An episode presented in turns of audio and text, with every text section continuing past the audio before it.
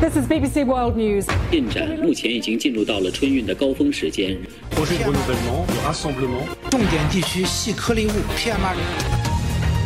뉴스 하이라이트 오늘은 글로벌 소식 정리해 보겠습니다. 전주현 외신캐스터 나와 계세요. 안녕하세요. 네, 안녕하세요. 네, 미국에서 흑인 남성이 경찰에게 무타, 무차별로 이제 구타를 당해 숨지는 일이 있었는데요. 이후에 미국 전역에서 인종차별 반대 시위가 확산되고 있다고요. 그렇습니다. 29세 흑인 청년 타이어 니컬스라는 청년이 7일 밤에 미국 테네시주에 있는 멤피스에서 교통 단속 중이던 경찰 5명에게 폭행을 당했습니다. 병원에 입원을 했지만 사흘 뒤에 사망을 했는데요. 음. 27일에 경찰이 비무장 상태였던 니컬스를 집단 구타에서 사망에 이르게 한 당시 상황이 담긴 한 67분 분량의 bodycam 영상을 공개했습니다. 네. 그러니까 그 다음 날부터 미국 주요 도시에서 시위가 격화되고 있는 건데요. 이 영상을 보면 경찰들이 니컬스에게 후추 스프레이를 뿌린 뒤에 집단 구타를 했습니다. 음. 그러니까 과잉 진압 정황이 그대로 담겨 있었고요. 네. 근데 이제 이 경찰들은 이 니컬스 청년이 난폭 운전을 했다라고 얘기를 했 지만 그 난폭 운전을 한 정황도 발견되진 않았습니다. 어. 이 니컬스라는 청년은 희귀 질환인 크론병을 앓고 있었는데요. 그 사흘 만에 신부전과 심장마비로 사망을 했습니다. 이 경찰들이 살인, 강도, 갱, 마약 같은 강력 범죄에 대응하기 위해서 2021년 11월에 출범한 이른바 전갈부대 소속으로 알려졌는데요. 이 부대는 성과가 많긴 했지만 작전을 수행하는 과정에서 경찰 마크가 없는 차량을 타고요. 또 음. 과도하게 무력 사용을 한다. 이런 비판을 음. 많이 받긴 했습니다. 네. 그래서 멤피스 경찰서가 28일에 전갈부대를 해체하겠다. 이렇게 이렇게 발표를 했고요. 이 니컬스를 폭행했던 경찰관 5명은 모두 흑인이었습니다. 면직 처리됐고요. 2급 살인 등의 혐의로 기소가 된 상황입니다. 음, 이번 사건을 접하면서 지난 2020년에 있었던 흑인 청년 조지 플로, 플로이드 사망 사건 이걸 떠올리시는 분들도 계실 거예요. 그렇죠.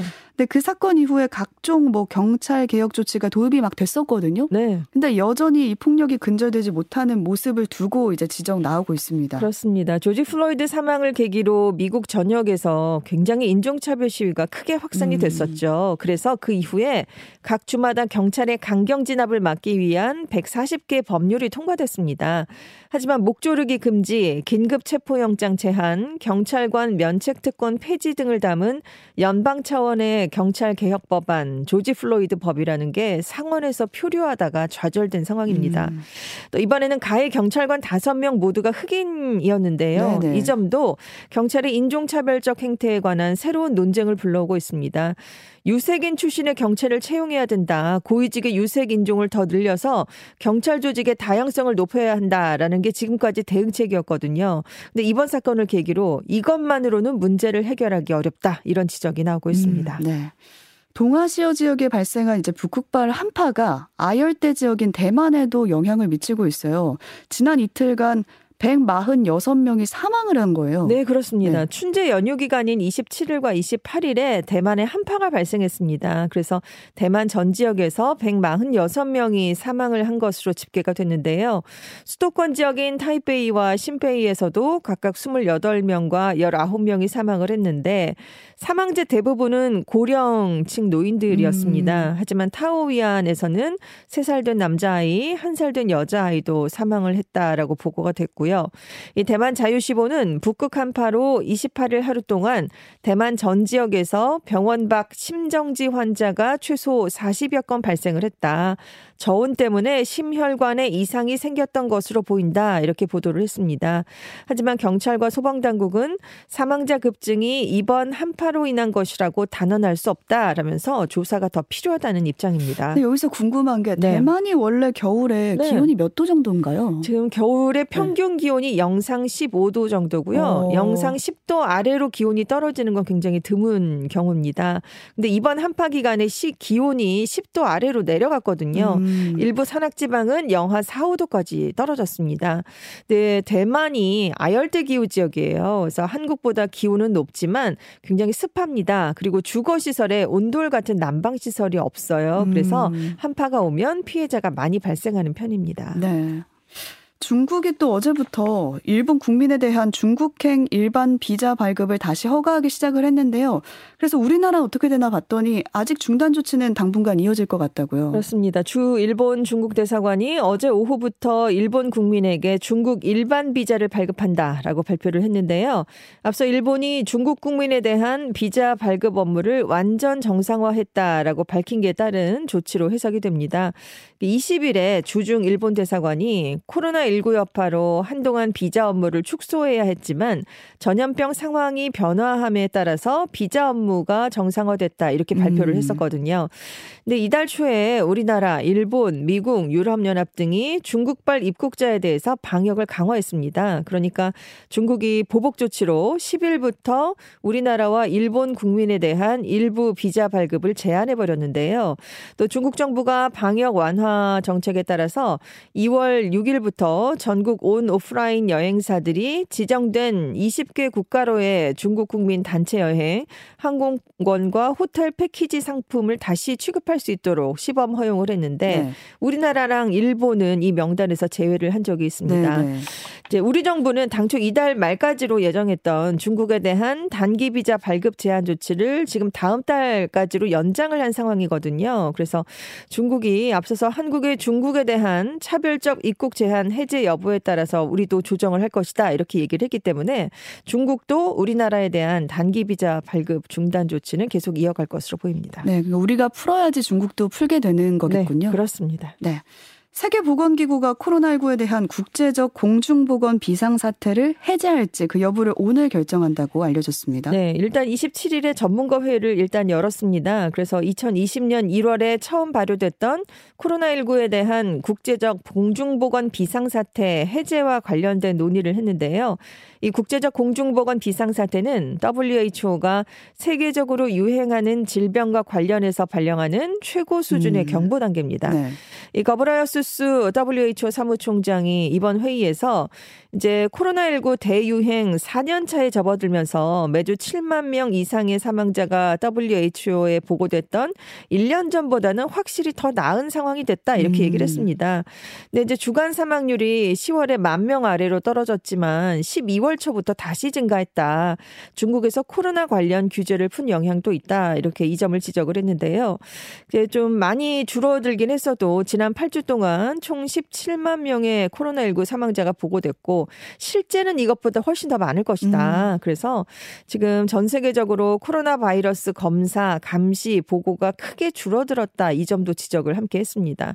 그리고 여전히 많은 국가에서 백신이나 치료제가 노인과 의료 종사자 등에게 충분히 제공되지 못하고 있기 때문에 코로나19에 대한 세계적인 대응은 지금도 어려움을 겪고 있다라면서 비상사태를 해제하는데 일단은 신중한 입장을 보였습니다. 네, 그러게요. 이 회의 결과가 권고 의견 형식으로 거버러 여스스 사무총장에게 전달이 됐는데요.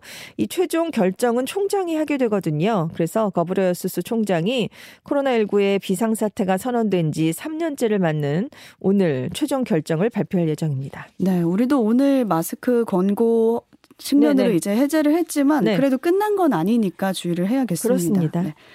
이스라엘에서 네타야, 네타냐후 총리와 이제 강경한 우파 정부가 출범한 지 한 달이 됐는데 그 한 달 만에 이스라엘과 팔레스타인의 관계가 지금 최악의 상황을 맞고 있다 이런 보도 나오고 있습니다. 네, 26일에 이스라엘 군이 요르단강 서안 북부에 있는 팔레스타인 제닌 난민촌을 급습했습니다. 팔레스타인 무장 세력과 총격전을 벌인 끝에 10명을 사살했는데요. 이 숫자가 20년 만에 단일 교전 기준으로는 최다 사상자 기록입니다. 이스라엘은 테러를 계획하고 있던 무장 세력을 소탕한 것이다. 이렇게 주장을 했지만 지금 사망자 중을 좀 살펴봤더니 노인이나 청소년, 여성이 포함되어 있었거든요. 음. 민간인도 있었기 때문에 국제사회의 비난이 커졌습니다. 네. 그러니까 27일에는 동 예루살렘에 있는 유대인 회당 밖에서 무장괴한이 또 신자들을 향해 권총을 난사했습니다. 음. 일곱 명이 숨지고 세 명이 부상을 입었는데요. 이 총격범이 동 예루살렘에 살고 있는 팔레스타인 청년이었는데 이 제닌 난민촌에서 숨졌던 17살 사망자의 친척으로 알려졌습니다. 아, 네. 그리고 그 다음 날인 28일에도 동 예루살렘 팔레스타인 지구에서 팔레스타인 소년이 또 총을 발사해서 두 명이 다치는 일이 있으면서 서로 이렇게 그 공방을 주고받는 그런 일이 있었습니다. 네, 그 보니까 양측의 측이 보복성 공격을 주고받고 있는데 네. 이스라엘 정부가 더 강경한 대책을 내놓으면서 지금 중동의 화약고가 폭발하기 직전이다. 이런 우려가 높아지고 있습니다. 네, 이스라엘 정부가 팔레스타인 자치령인 요르단강 서안 지구에서 유대인 정착촌을 강화하겠다 이런 얘기를 했습니다. 음. 또 이스라엘 시민들의 총기 소지 규제를 완화하겠다라는 강경 조치를 내놨는데요. 일단 지난 이틀간 벌어진 총격 사건 두 건과 관련해서 는 총격범들의 가택을 즉각 봉쇄를 했고요. 이들의 테러 행위를 지지한 가족에 대해서는 의료 등 사회보장 혜택을 없애기로 했습니다. 이미 27일 유대인 회당을 공격한 청년 가족을 비롯해서 42명이 체포된 상황이고요. 또 시중에 유통되는 불법 무기 압수 노력을 강화하고 또 이스라엘인이 총기 소지 면허를 빠르고 쉽게 취득할 수 있도록 어. 요건을 어. 완화한다고 밝혔습니다. 아, 네, 긴장이 더 고조될 것 같은데요. 그렇습니다. 이스라엘이 1967년 제3차 중동 전쟁으로 요르단강 서안을 점령한 이후에 주민들을 꾸준하게 이주시키면서 정착촌을 조성했고요. 이걸 확대해 가고 있습니다. 유엔을 비롯한 국제사회는 이 유대인 정착촌 확대를 불법이다 이렇게 규정 을 하고 있는데요. 작년에 재집권한 네타냐후 총리 그리고 역대 가장 강경한 것으로 평가받는 우파 정부가 음. 이 서한 정착촌의 병합을 추진하면서 팔레스타인을 자극하고 있는 상황입니다. 근데 여기에 이제 이스라엘 민간인까지 무장이 된다면 음. 폭력이 더 높아질 수 있다라고 전문가들이 보고 있는데요. 일단 30일에서 31일 이틀 동안 블링컨 미국 국무장관이 예루살렘 또 팔레스타인 지역을 방문할 예정입니다. 그래서 양측의 화해를 주선할 것인가 관심이 모아지고 있는데요. 네. 일단 바이든 행정부는 유대인 정착촌을 확대하는데 계속 부정적인 입장이었습니다. 그래서 블링컨 장관의 방문에서는 이 얘기가 주요 의제가 될 것 같습니다. 네, 오늘 어떤 얘기가 오가는지 한번 봐야겠습니다. 또 미국과 독일이 우크라이나에 주력 전차를 지원하기로 했다. 이 소식 전해드린 바가 있는데 이번에는 미국 국방부에서 F-16 전투기를 제공하자라는 주장이 힘을 얻고 있다는 보도가 나왔어요. 네, 정치 전문 매체 폴리티코가 그 미국과 우크라이나 간 논의를 잘 알고 있는 익명의 소식통을 인용해서 최근 며칠 동안 우크라이나가 미국의 전투기 제공을 다시 요구를 했고 미국 국방부는 러시아의 미사일과 드론 공격으로부터 우크라이나를 방어할 수 있도록 F-16을 지원해야 한다라는 조용한 압박을 받고 있다 음. 이런 소식을 전했습니다. 네. 사실 미국산 F-16은 미국은 러시아가 침공한 이후에 우크라이나가 서방 측에 계속 지원을 해달라라고 했던 전투기입니다.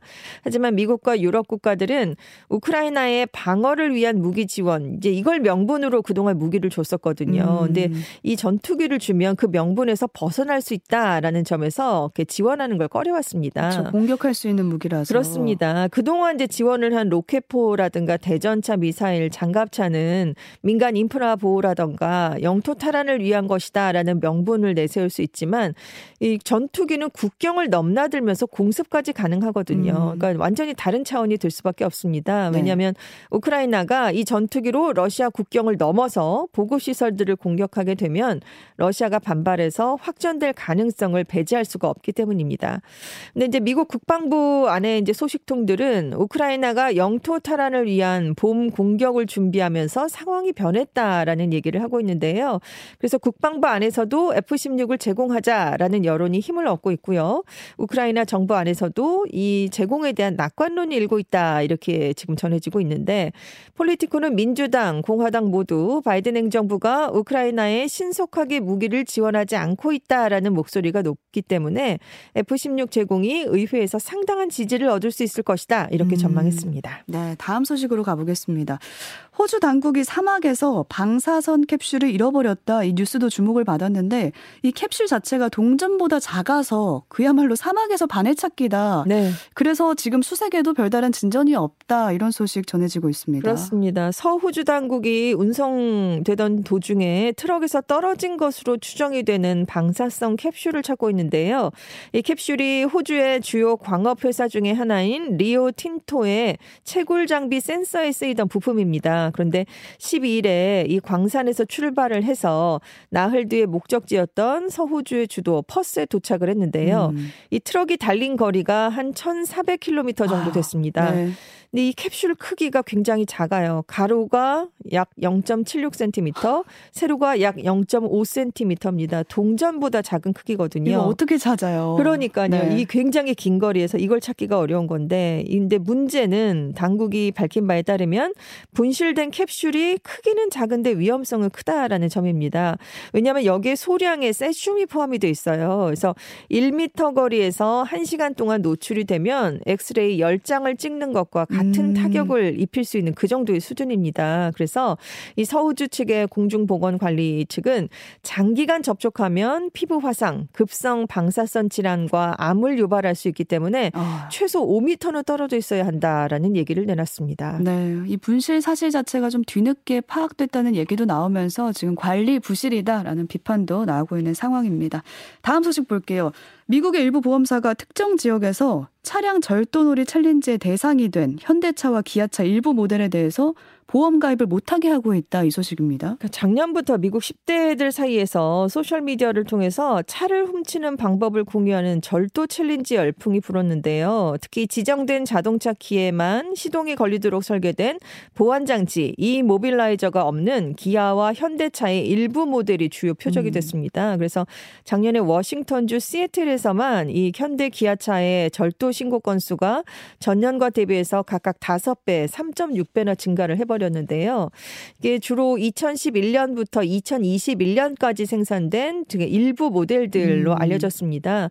그러니까 미국의 보험사들이 지금 절도 방지 기술이 적용되지 않은 이 현대와 기아차의 특정 모델에 대한 보험 가입을 받지 않겠다 이렇게 나섰어요. 네. 왜냐하면 이제 도난 손실이 크게 늘었다 이렇게 음. 설명을 하고 있는데 그리고 이제 여러 주에서 이 해당 모델 차량의 주인들이 이 차량 결함 때문에 도난을 당했다라면서 손해배 상을 요구하는 집단 소송까지 제기한 상황입니다. 어, 그래서 현대와 기아차 측은 차주들에게 핸들 잠금 장치, 도난 방지 보안 키트 등을 제공하는 대응을 하고 있고요.